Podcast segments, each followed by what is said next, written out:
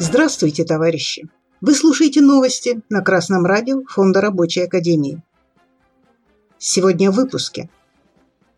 Глава счетной палаты Кудрин заявил, что перестройка российской экономики продлится полтора-два года.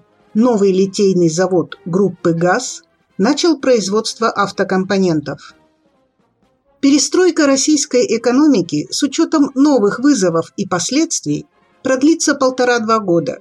Об этом 23 мая заявил журналистам глава Счетной палаты России Алексей Кудрин.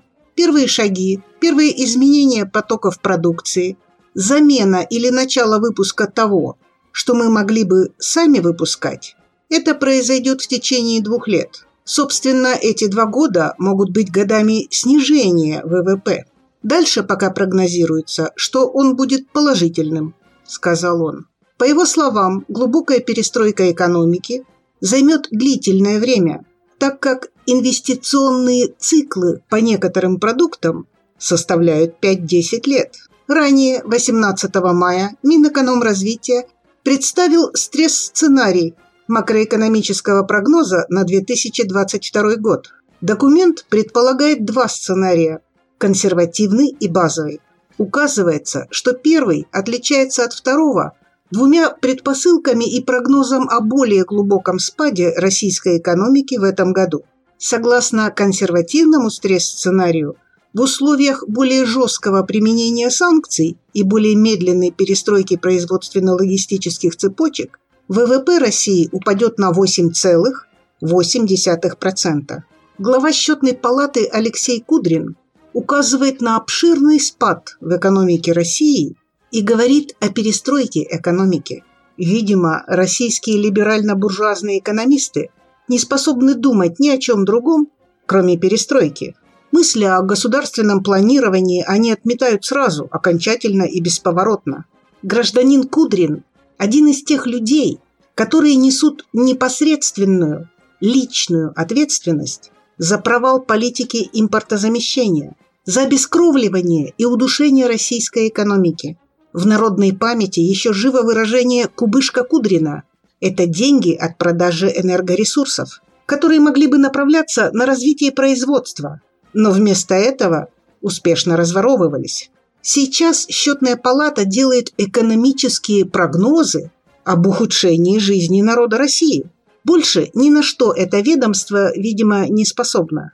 В очередной раз трудящиеся могут убедиться, что буржуазные либеральные экономисты беспомощны. Только рабочий класс, только советская власть способны возродить порушенное производство, поднять экономику России и построить социализм.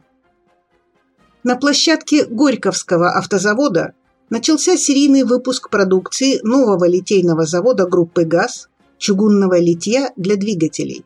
Об этом сообщили в пресс-службе группы «ГАЗ». Нижегородский литейный завод был построен в 2021 году. Выпуск предсерийных партий литья ведется с конца прошлого года. Мощность нового завода составляет свыше 60 тысяч тонн чугунного литья в год. Продукция Нижегородского литейного поставляется Ярославскому моторному заводу, Ульяновскому моторному заводу, Горьковскому автомобильному заводу, Канашскому автоагрегатному заводу и другим предприятиям. Планируется дальнейшее расширение круга заказчиков. Технологические возможности Нижегородского литейного завода позволяют российским предприятиям получать высококачественные отечественные компоненты для более 300 модификаций силовых агрегатов которыми оснащается широчайший спектр техники. Коммерческие автомобили, автобусы, строительно-дорожная, сельскохозяйственная техника. Нижегородский литейный станет площадкой, где будут делать отливки для малого дизеля, который до сих пор в России не выпускался, рассказал президент группы ГАЗ Вадим Сорокин. В Фонде развития промышленности сообщили, что в начале 2021 года Автозавод «ГАЗ» с помощью другого льготного займа фонда в размере 400 миллионов рублей начал серийное производство среднетоннажных грузовых автомобилей нового поколения «Валдай Next». Ранее в нише бескапотных среднетоннажных грузовиков полной массой до 8 тонн присутствовали только зарубежные производители. Валдай Next стал первой отечественной моделью в этом сегменте рынка.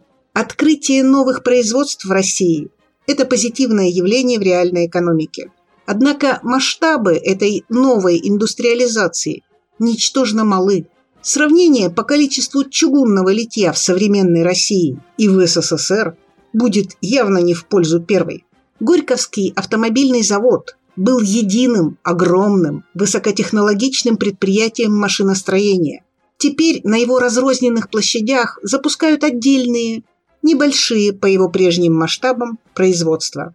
Чтобы добиться успехов в импортозамещении, чтобы развивать машиностроение, металлургию, производство микроэлектроники, необходимо долгосрочное планирование на годы и десятилетия вперед. Либеральная экономическая модель с капитализмом свободной конкуренции исчерпали себя еще в XIX веке.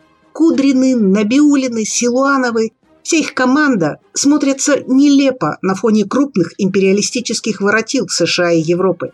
Сам империализм уже давно перезрел. Китайская Народная Республика, государство диктатуры пролетариата, обогнала США по показателям промышленного производства. И это при том, что в КНР еще не построен социализм. Пока что российская буржуазия показала, что она способна только на полумеры. Решающее слово – остается за рабочим классом. Развитие производства, улучшение условий труда, рост заработной платы, установление советской власти – это коренные интересы рабочих. С вами была Светлана Чурякова с коммунистическим приветом из Печоры.